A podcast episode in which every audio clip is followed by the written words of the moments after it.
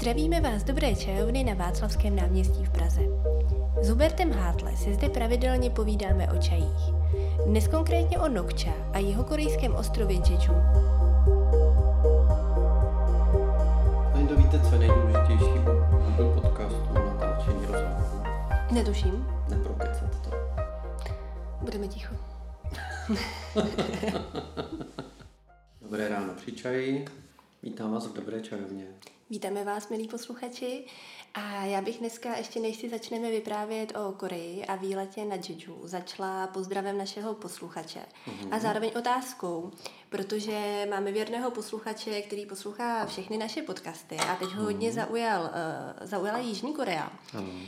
A napsala nám, slyšeli jsem všechny podcasty a super jako vždy. A teďka přichází otázka. Zaujalo mě, že pan Hátle uvádí korejské čaje jako v celku trvanlivé. Já mám přesně opačnou zkušenost. Ze zelených čajů mi přišly trvanlivé nejméně. Moje zkušenost je samozřejmě omezená a taky to mohlo být nevhodným skladováním. Mm-hmm.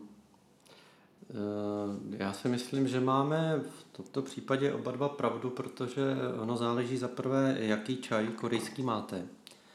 A u korejských čajů stejně eh, jako u třeba čínských platí to, že čím je čaj jemnější a dražší, tím má kratší trvanlivost. To znamená, že když máte třeba čínské modrozelené spirálky jara z maličkých typsů, z malých lístků ve špičkové kvalitě, tak by se měli co nejrychleji vypít, protože třeba po půl roce už ta kvalita je někde úplně jinde. A když máte naopak nějaké tuší listy, větší, třeba nějakého zeleného Junanu, tak ten čaj krásně rok drží parádně sílu. I vůni eh, je fakt, že není tak ušlechtilý, ale daleko víc vydrží. A s těmi korejskými čaji je to úplně stejně. Když máte nějaký ten dubnový sběr, třeba uh, Wujeon, tak jsou to maličké lístky, maličké typsy a ty velice rychle ztrácejí. Takže je nejlepší do dvou měsíců je vypít.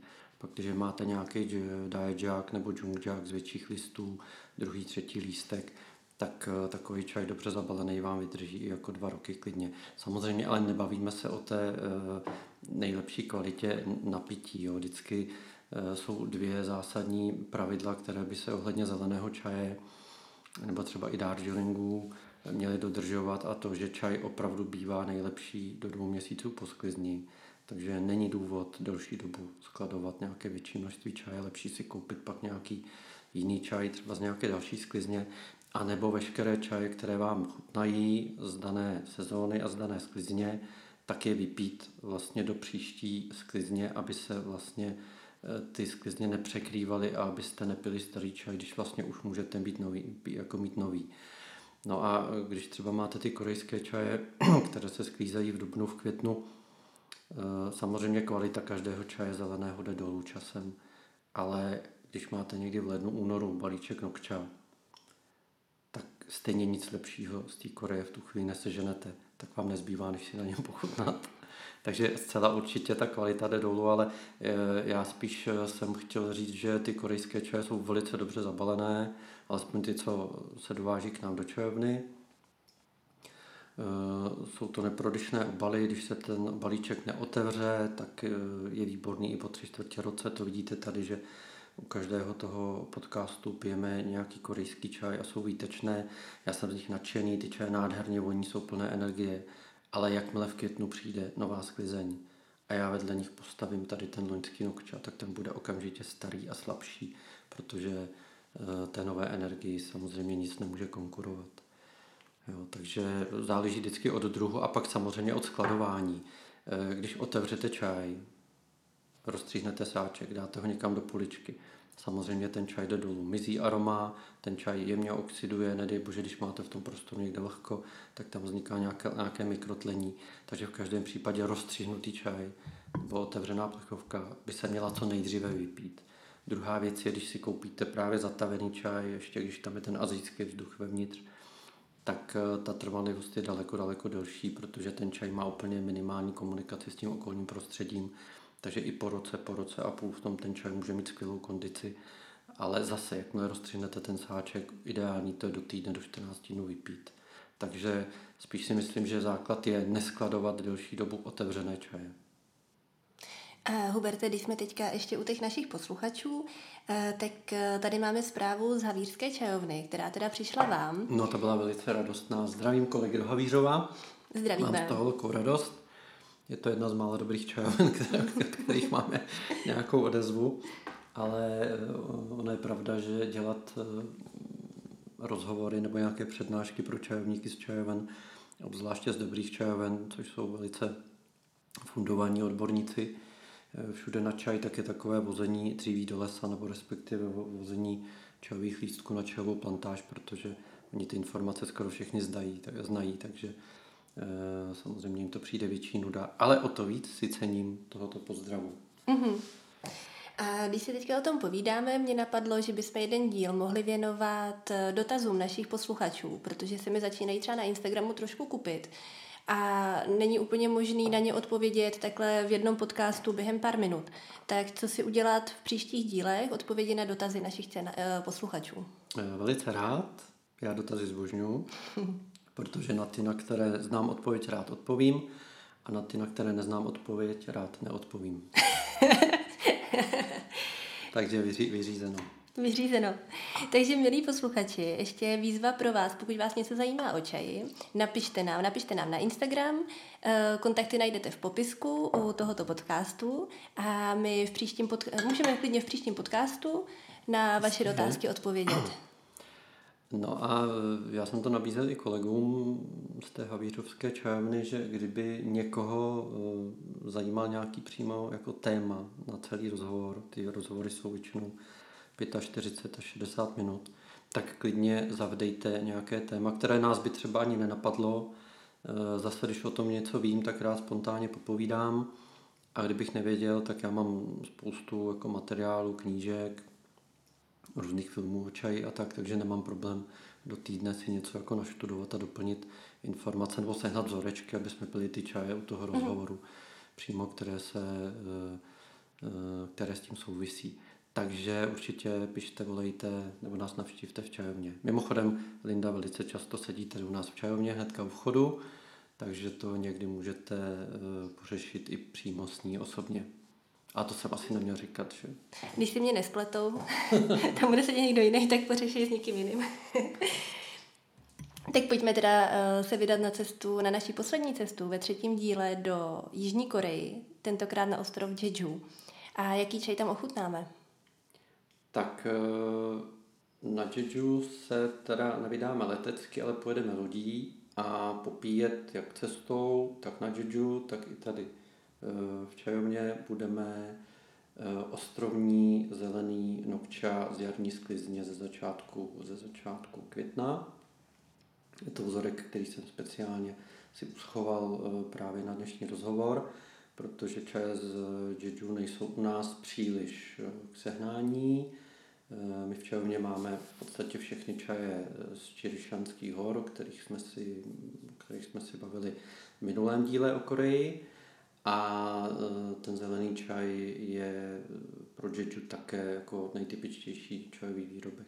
Jinak teda, eh, ten už teda nemám, ten další druh, ale velice typický čaj ještě pro ostrov Jeju je červený nebo zelený čaj se sušenými nektarinkami. Na Jeju se totiž hodně pěstuje všechno, jako zelenina, ovoce a tak dále, ale nejtypičtější vlastně plodina pro Jeju, kromě teda čaje, jsou citrusy jako nektarinky a mandarinky, takové veliké, masité, výborné, sladké, seženete tam na každém na každém trhu v době sezóny. A oni je i suší a velice rádi je dávají do čaje a je to nejtypičtější suvenýr podle mě čajový z toho Jeju, že si koupíte krabičku, teda velice drahého, předraženého bych řekl, krásně baleného, zeleného nebo červeného čaje eh, s tím, s tou citrusovou kůrou nebo s citrusovou sušenou eh, dužinou. My jsme v minulém díle naše posluchače nalákali na ostrov Jeju i prostřednictvím knížky Ostrov žen moře od Lizy C. Jak byste nalákala posluchače na návštěvu ostrova Jeju vy? No, v každém případě eh, je to dovolená, protože eh, Jeju respektive okrsek Jejudo, je uh, už subtropický ostrov, uh, který leží asi dvě, tři hodiny cestu lodí vlastně z pobřeží, z pevnického pobřeží Jižní Koreje.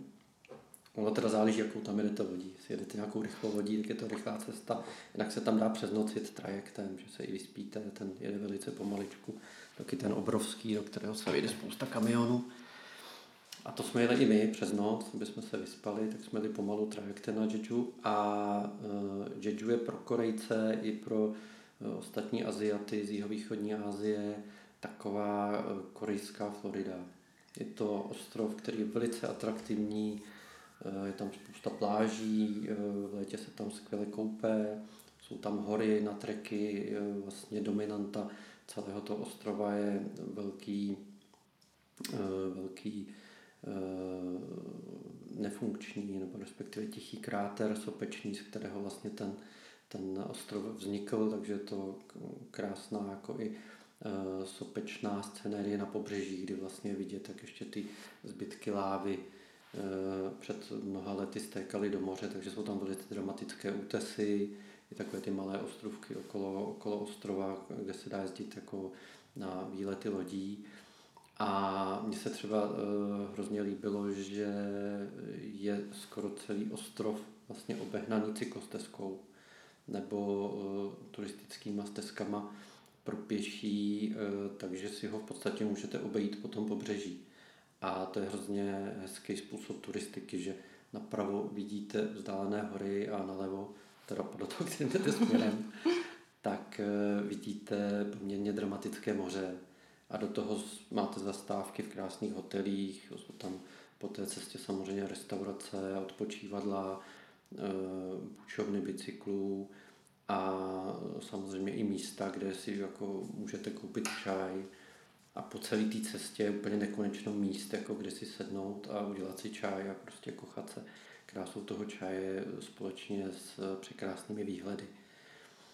No, pak je tam nádherný trek, vlastně, eh, kdy se lanovkou přiblížíte k tomu sopečnému kráteru a pak vylezete na něj nahoru, takže to je vlastně vysokohorský výlet. A pak jsou velice krásné právě výlety lodí kolem pobřeží a kolem těch malých ostrovů. Eh, jinak, jak jste zmínila, třeba ty pověstné potapěčky, eh, tak je tam přímo i možnost sledovat eh, tady ty statečné ženy, jak loví perly a mořské ješky nedaleko od pobřeží. Jsou na to i nějaké fakultativní výlety, ale když víte, kde jste, tak si tam můžete zajít i sama. A je to velice zajímavá, já nechci říkat atrakce, spíš jako folklor, zvyk, tradice, profese, kdy eh, vlastně ženy, je to vyloženě, muž, eh, vyloženě ženské zaměstnání, se potápějí na eh, dost dlouhou dobu vlastně bez přístrojů pod hladinu moře a sbírají tam vlastně tady ty cené suroviny. A to vlastně od v podstatě mladých dívek až po ženy, kterým je třeba kolem sedmdesátky. Takže tam ta kapacita plic je velice obdivuhodná i ty zkušenosti a ta odvaha. Eh, zajímavé teda je, já jsem tu knihu ještě nečetl, o tom spíš můžete mluvit vy, určitě si od vás půjčím, že tam budu vzpomínat eh, na to Jejudo, ale zajímavé je, že i tohleto zaměstnání tam jako mizí a v podstatě už se přemýšlí o tom, jak to nějak jako dotovat a udržet, aby se to zachovalo jako tradice i jako atrakce pro turisty, protože vlastně věkový průměr těch potapěček se neustále zvyšuje a mladé dívky už na to nejsou. Jako ty už se spíš topí v informacích na sociálních sítích, než že by se chtěli topit pro perly eh, mezi útesy. No tam je hrozně zajímavý vidět třeba na těch 50-60 letých dámách, jak člověk má špatnou fyzickou kondici. A proti ním. Jak vlastně výjíždějí na to moře a jako pár hodin. On to nedá dělat celý den, je to náročné zaměstnání, ale jako pár hodin se tam vlastně noří jako poměrně jako velké hloubky. No, potom Jeju je velice zajímavé tím, že jako jinde v Koreji, my jsme tam teda jeli hlavně za čajem, ale zjistil jsem, že to je zase hlavně teda ostrov kávy. takže čajovny se tam hledají hrozně špatně, jsou tam, ale musíte velice těžce hledat. Ale měl jsem pocit, že každých 100 metrů je krásná designová originální kavárna, takže kdo má rád kávu, tak se tam vyžije, protože Korea celá, nebo Jižní Korea, je země kávy. Už jsme asi zmiňovali, že lidi si myslí, že stejně jako jakákoliv jiná uh, země jeho východní Asie, že tam dominuje čaj, ale Korejci jsou hlavně na kafe. Po druhé světové válce se to hodně jako uh, vydalo tímto směrem a je tam nepřeberné množství káv, pražíren, kaváren krásných a já i v takovém čirém zoufalství dát někde dobrý čaj, jako v čajovně. Samozřejmě měl jsem svůj čaj s termoskou, kdekoliv jsem si venku dal čaj, ale chtěl jsem si posadit i v čajovnách. Tak z čirého zoufalství tím, že jsem třeba i po několika hodinách nemohl najít žádnou čajovnu, tak jsem si se do nějaký pěkný kavárny a dal jsem si teda to kafe nebo nějaký čaj, co měli tam. A užil jsem si tu jeho korejskou atmosféru jinak. A musím říct, že v tom mě jako Korejci nesklamali, že oni opravdu se snaží každý ten podnik pojmout jinak. Jo. Tady třeba u nás, když vymetáte kavárny, tak jsou často dost podobné, ty trendy se dost jako e, napodobují. Ne vždycky jako objevíte kavárnu, která je strašně originální, ale tam naopak se snaží vymyslet vždycky něco, jako, co nikdo nemá. Takže v tom to je zábavný jako právě designově a sortiment, kterým třeba je ta, ta kávová kultura v tom podniku e, spojená a tak dále. No a potom e, ještě je na Jeju zajímavé, zajímavá samozřejmě gastronomie. Takže v každém větším městě jsou velikánské trhy, kde seženete samozřejmě ráno spoustu mořských plodů, Eh, mraky zeleniny, eh, kdo má rád eh, třeba nějaké pečínky, uzeniny, knedlíčky a tak dál, tak samozřejmě taky tam jako seženete, takže velice dobře, ale mě se jako dá jíst na trzích. Jinak je tam veškerá škála restaurací typických pro jihovýchodní Asii, samozřejmě od sushi barů přes nějaké ty rámen podniky až po originální ortodoxní vlastně korejské restaurace, kde máte vyloženě korejská jídla. No a kdo si teda potřebí na maso, kdo má rád maso, mě, mě vždycky jako přijde zábavný, že když lidi jedou do Ázie, tak se těší na to, jak si tam jako vegetariáni užijou. Mm-hmm. A je pravda, že díky tomu, že ta azijská kuchyně je daleko pestřejší než ta naše. A ještě v každé té zemi se prolínají vlastně kuchyně z těch okolních zemí. Takže si můžete vybrat, ať jste na Tajvanu nebo Koreji, jestli si dáte japonskou kuchyni, nebo singapurskou, nebo čínskou. A do toho je tam samozřejmě i ta místní. Tak eh, se všichni těší, jako, jak tam budou ty vegetariánské jídla, ale uh, Aziati obecně jsou strašně na maso. Kdy mám pocit, že ještě víc než my, ale ono to je spíš tím výběrem, protože my třeba tady to máme založený na tom jako vepřový hovězí, jo, a kdo je vyloženě, eh, jako chce zažít něco ortodoxního, tak si dá kapra. Ale v té Asii je úplně všechno a ten trh s potravinama je tam strašně silný, protože mraky potravin tam vyrábějí, mraky potravin si vylovějí a mraky potravin se do každé země dovážejí z těch okolních zemí. A Korejci osobně zbožňují hovězí. To jsem viděl ve všech částí Koreji. Eh, všechny typy hovězího a já jsem se až divil, jako co všechno jsou schopní v dnešní době jako spotřebovat, třeba z toho skotu, všechny typy masa, jo, i Jo, teď nechci jako to rozebírat, úplně si nás poslouchá nějaký vegetariální, protože někdo to nemá rád, když se o tom mluví, ale oni v podstatě nic nevyhodí, takže tam běžně seženete i pokrmy třeba z uší, eh, z rypáků, z jazyka, z oháněk, a tak dál, což někomu může přijít jako nechutný v dnešní době, že každý chce jíst že žebírka nebo svíčkovou řízky a tak, ale tam běžně seženete vývary i z tady těch jako e, nejlevnějších mas a ta jídla jsou výborná.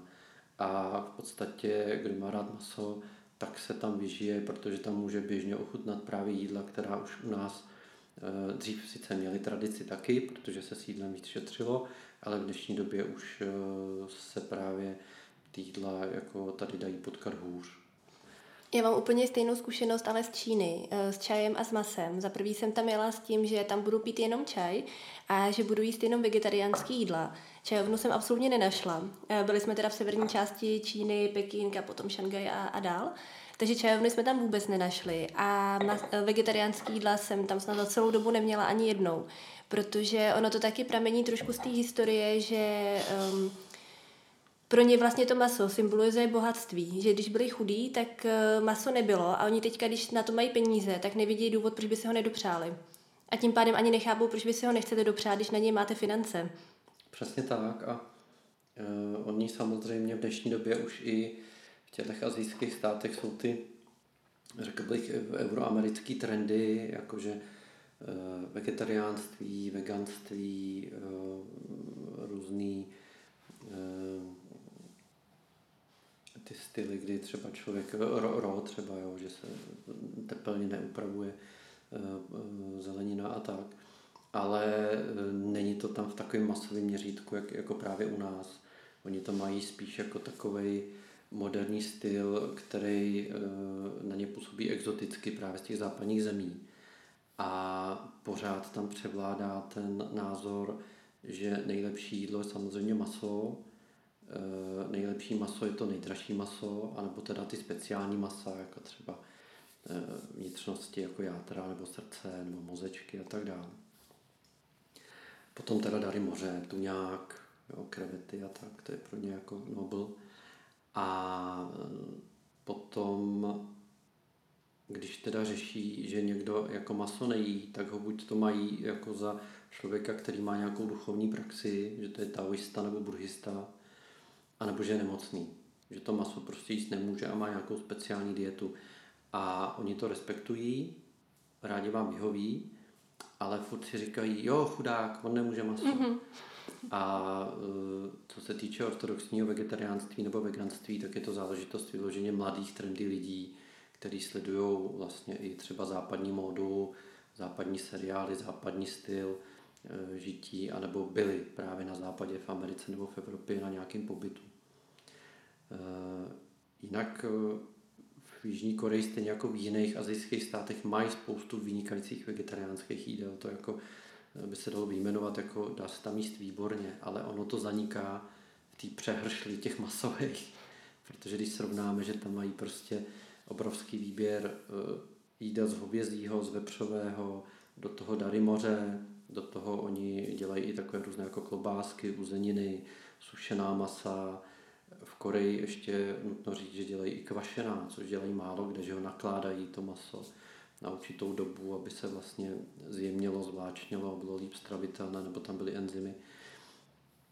Takže i v těch jídelních lístcích nebo na hotelích vlastně velice těžko hledáte ta vegetariánská jídla a většinou musíte zaměřit hnedka jako mezi saláty, když ty jsou taky často s masem, třeba z Dary moře, anebo uh, hnedka hledat tofu. Jo. A to ještě se modlit, aby to tofu, nebo třeba ta polévka, kde je tofu, tak aby to byl zeleninový vývar, mm-hmm. a nebyl to uh, hovězí vývar. Takže uh, je to trošku náročnější, ale když se tam samozřejmě vyznáte, tak jako uh, seženete jako kvalitní vegetariánský to jako vždycky se dá dát základ fantastická rýže, která je tam všude, kimči a nějaký salát, jo, nebo smažené tofu a jste tam, kde jako potřebujete být, akorát se to asi nedá jíst měsíc v kuse. Huberte, a co čajové plantáže na, na Jeju? Čajové plantáže byly takové, bych řekl, nudné dobrodružství. Ono se to trošku protiřečí, protože jak jsme byli zvyklí uh, z té uh, oblasti Pusan a Cherisan, že ten čaj je tam velice snadno k dostání a všudy přítomný, tak na tom Jeju v podstatě je to eh, ve vnitrozemí, eh, vlastně ze severu i z jihu, je to kus cesty, eh, takže nejsou to žádné scenérie na pobřeží ani jako ve vyšších horách. Když přijedete vlastně do té oblasti té největší fabriky, která na Jeju je, jinak Jeju je asi největší výrobce čaje v Koreji vůbec, co se týče jako jedné jediné firmy. Tam vlastně Jeju Tea firma, která eh, vyrábí obrovské množství čaje v různých kategoriích. od laciných až po velice drahé, s tím, že ale se spíš zaměřuje na takový střední proud, lacinější čaje, čaje do sáčků, čaje do supermarketů, dárkové čaje a těch špičkových zajímavých sběratelských čajů má jenom poměrně málo. ale i tak je to jako zajímavá firma, Eh, musí se jet do vnitrozemí, kde vlastně jsou, je taková rozlehlejší oblast, víceméně rubinatá, kde jsou čajové plantáže, eh, je tam přímo i fabrika u těch čajových plantážích, je tam i čajové muzeum a je tam i moc pěkná zahrada, kde si můžete odpočinout a dát si čaj. Takže v podstatě to máte takový e, e, tři v jednom, že se když vás pustí, podíváte do provozu do fabriky, zajdete si na čajové plantáže, natrháte si nějaké lístečky, pak si projdete celý muzeum, kde se dozvíte všechno o čaji, co potřebujete, když o tom nic nevíte. Je tam i výstava nějaké keramiky. Eh, no a nakonec vás to nasměruje do čajovny. Eh, ona je to spíš taková kavárna, vypadá to spíš jako Starbucks, ne nějaké, než nějaká ortodoxní čajovna, ale je to krásný moderní prostor, kde připravují čaj jak tradičním způsobem na konviček, tak i podle těch nejmodernějších způsobů, jako třeba ve French pressu nebo, nebo na kávovaru, že dělají taková ta latéčka a, a kapučína a různé chlazené drinky, samozřejmě spousta sladkostí z čaje. E, podávají tam teda i kávu, takže kdo jako nesnes ten čaj si tam dá, tak si může dát i jiné nápoje. A O tam je krásný výhled na ty čajové plantáže i do té zahrady, která tam je relaxační. Takže je to takový jako hezký turistický zážitek, ale v podstatě bych řekl největší nuda z celé ty Koreji šajový, protože tam chybí jak eh, scenérie toho divokého moře, ty výhledy, tak tam chybí zase ty vysoké hory s těmi buddhistickými chrámy. Nicméně já nic nevidět o čaji, nebo být jako běžný turista přijet tam, tak bych z toho byl hrozně nadšený. Mají velice dobře zásobený obchod, eh, samozřejmě základ je koupit si ten citrusový čaj na památku, protože pak, když se doma rozlouhujete, cítíte chuť čaje těch citrusů, tak jste okamžitě zpátky na Jeju. Ale ty ceny jsou vysoký, ten čaj je dost předražený, eh, je potřeba si vzít víc peněz, když tam chcete víc utrácet. Nicméně, když si tam nic nekoupíte, tak všiml jsem si, že výrobky téhleté firmy bývají naprosto běžně ve velkých hypermarketech, takových těch moderních, ve větších městech, kde vlastně v té obchodní zóně, která je většinou v horních nebo spodních patrech, eh, že jo, tak eh, si tam eh, kromě obchodů se ženčenem a s drahými víny a se síry najdete i obchod vlastně tady toho Jeju kde si koupíte všechny ty nejslavnější čaje z té fabriky na Jeju. Včetně i parádních sladkostí, různých jako eh, panda dortíků z mača a různých eh, velice zdobných, eh, nádherných Hello Kitty dortů a takových, co se tam prodává. Jinak musím říct, že teda Korejci jsou fantastický cukráři, dělají dorty, zákusky naprosto srovnatelné s italskou a francouzskou školou cukrařiny. Nicméně vždycky, když jsem si něco dal, tak jsem si říkal, že má jako horší suroviny. Že já chodím rád do italských a hlavně teda do francouzských cukráren i v Praze. A protože to jsou vlastně nejlepší podniky, co tady lze navštívit. Takže to mám hodně nadegustovaný, ty krémy a ty těsta a tak dál. A v té Ázii vždycky jsem mám pocit, že jedou jako z lacinějších surovin, nebo že víc používají chemii a tak dále, protože ty dorty fantasticky vypadají, ale v té v chuti mi pak něco chybí, taková ta poctivost jako toho másla a kvalitní mouky a že mám pocit, že víc jako jedou na ten image.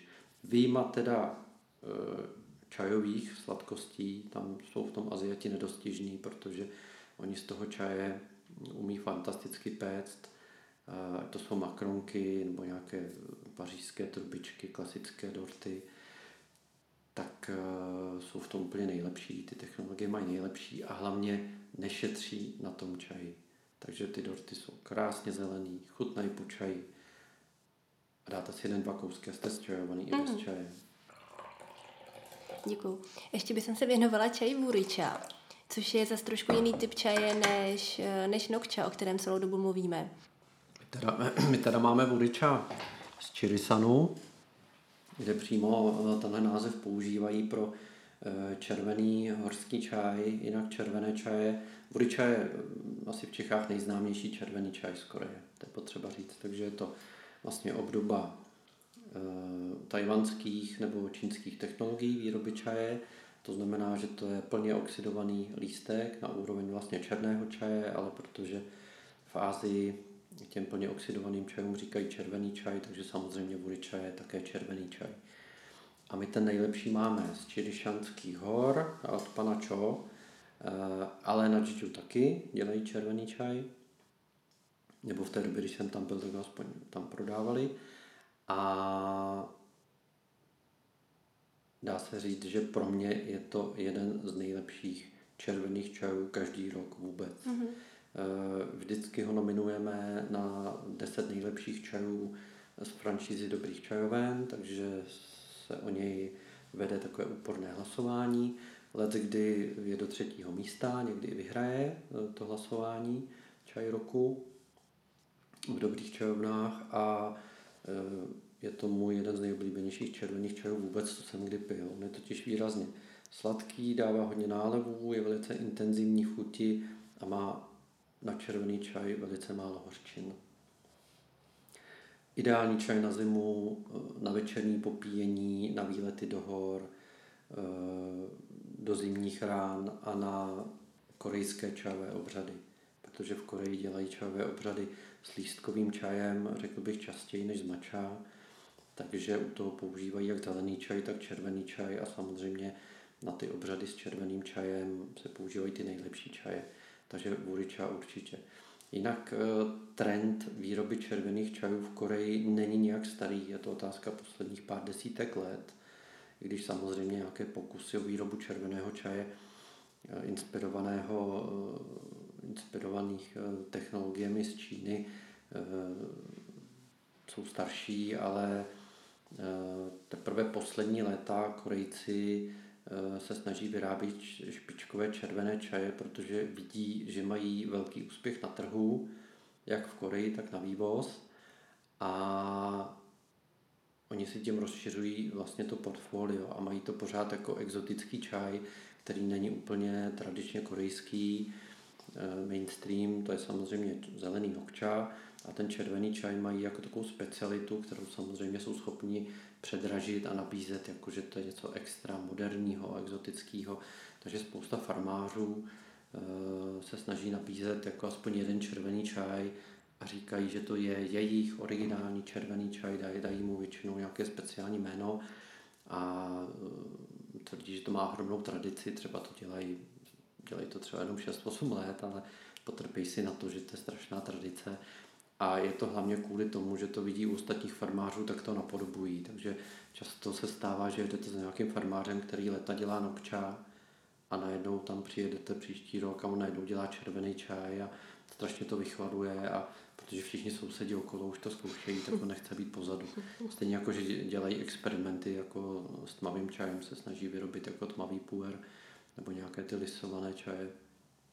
Jinak lisovaný čaj koláčkový má v Koreji tradici jako dlouhou, eh, dá se říct jako více set letou, ale moc farmářů se tomu nevěnuje. Je to náročnější technologie, Korejci eh, ty lisované čaje příliš nepijí, eh, většinou to vychází hodně draho a je to čaj, který je spíš na úrovni suveníru, než nějakých jako masových výrob a prodejů. Ale když narazíte na nějaký pěkný, většinou zelený koláček jeho korejského čaje, tak to určitě vyzkoušejte. A v jaký keramice byste doporučil servírovat uh, vůryča? Hmm. Samozřejmě v korejské, třeba v takové, jakou tady máme na stole, to znamená buď to kamenina se silnějším střepem, e, nádherně zdobená, zdobená takovými jako hlinkovými, e, většinou kruhovými šlinci.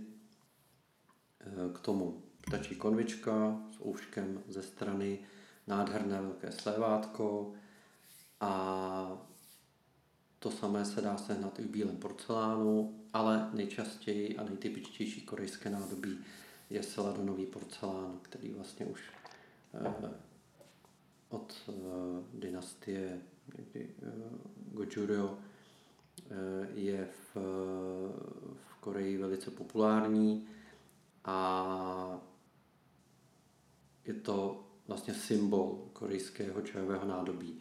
Sladony potkáte v muzeích, v čajovnách, v obchodech.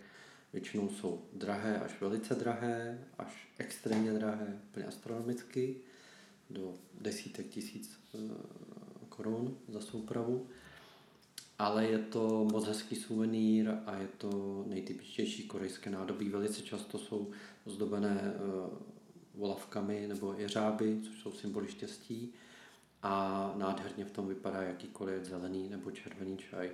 Jinak, uh, když si chcete koupit uh, lacinější běžnou soupravu na čaj, samozřejmě můžete si koupit v obchodě s kuchyňskými potřebami úplně to nejlacinější nádobí, ale jinak pěkná korejská souprava vyjde tak na 2 až 5 tisíc, kdy máte 3 až 5 misek, velké chladítko, eh, větší konvičku.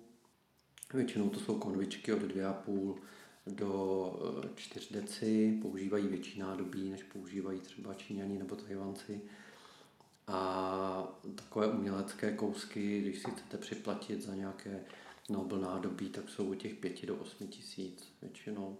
Což mě přišlo jako drahý, když jsem byl v Koreji, ale teď zpětně už lituju, že jsem si nekoupil jako víc souprav, protože tady se to špatně schání a dovážet to nevíde některá levněji, než si to kupovat v té Koreji, takže já mám dvě krásné soupravy, jednu bílou z kameniny a druhou právě z toho sladonového porcelánu a používáme při degustacích, stejně jako dneska při posezení.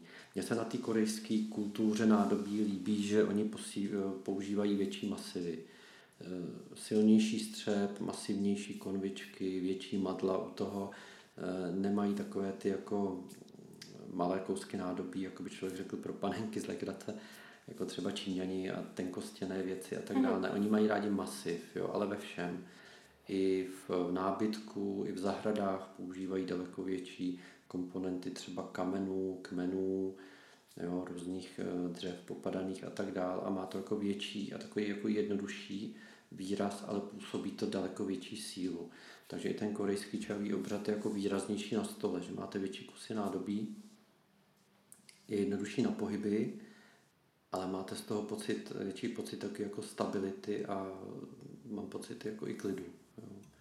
Takže já zbožňuju uh, keramiku korejskou. Mají třeba i nádherné nádobí s takovými polevami z eh, tmavě hnědý až jako fialovo-černý nebo černý glazury, která evokuje uh, tu lávu, která vlastně vyvěrala z těch sopek, když vznikaly, vznikala ta krajina, protože Korea je hodně jako sopičná oblast tak vlastně tyhle ty tmavé, tmavé glazury hodně evokují vlastně dramatičnost jako vzniku vzniku toho kraje, takže třeba zvláště na těch útesech třeba toho Jeju, když si do toho tmavého nádobí dáte červený nebo zelený čaj, koukáte se z výšky vlastně na ty divoké příboje eh, toho nebezpečného moře, dramatického, ale zároveň romantického, tak je to vždycky silný zážitek. Já teda mám moc hezký zážitek z čajování, eh, jestli můžu takhle ještě odbočit eh, právě z Jeju-do, když jsem byl na takzvaném Ptačím ostrově, což je velice hezká procházka na jihu toho ostrova. Je to ostrov, který je vlastně